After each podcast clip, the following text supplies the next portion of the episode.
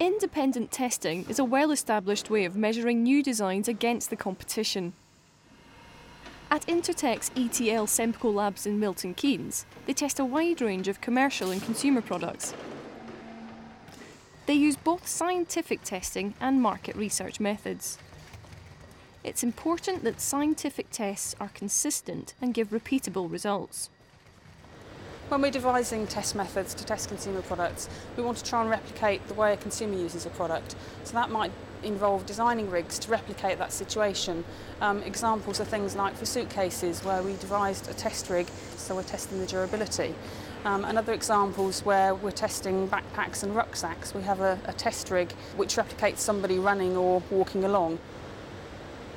For the dishwasher testing, we have to import spinach from Germany and have to specify what eggs we're using and use particular porridge. Um, again, this is to ensure that all the results are consistent and repeatable. The lab contains controlled environment rooms where appliances can be tested under specific sets of conditions.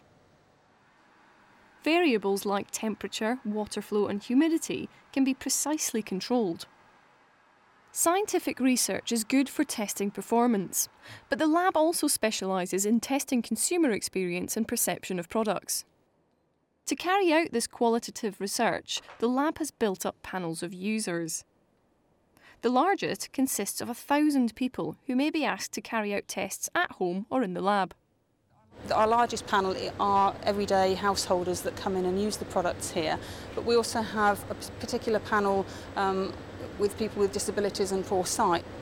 We recently did some work looking at um, a system for getting in and out of taxis for people with, with disabilities. So we can cover all types of users. But we also have them in for focus groups so we can discuss particular aspects. At the moment, the key aspect is ease of use and whether they like a product. Um, but going forward, we hope that that will include wider aspects.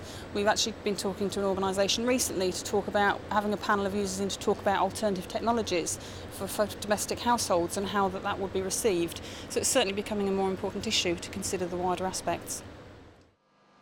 In recent years, sustainability has emerged as an aspect of the work carried out by independent companies like Intertek. Sustainability is becoming a more important aspect, um, whether that be energy efficiency or the other aspects of waste and nasty components in, in products. As consumers become more educated, they'll want to know about more of these issues. And also some of our clients, manufacturers and retailers, it's becoming more important as well to show that they've got a sustainability agenda. Intertek is involved in the government funded UK Market Transformation Programme. The aim is to reduce the use of energy and resources associated with domestic appliances and commercial products. When we're carrying out the market transformation programme, we have to consider which appliances are the most efficient and identifying best practice. For things like domestic appliances, we can use the energy label standards to rank the products. Intertek work with stakeholders, manufacturers and retailers, consulting with them and advising on how to reduce energy and materials use. But they also play a role in agenda setting, working with industry on codes of conduct and voluntary agreements to eliminate poor performance products. And by identifying the best technologies, we can try and promote those and encourage their use more. So, underlying all the information are, is reliable information and, and product data.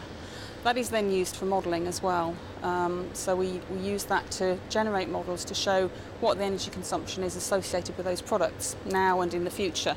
And that, in that way we can set targets and see where we want to be in the future as well.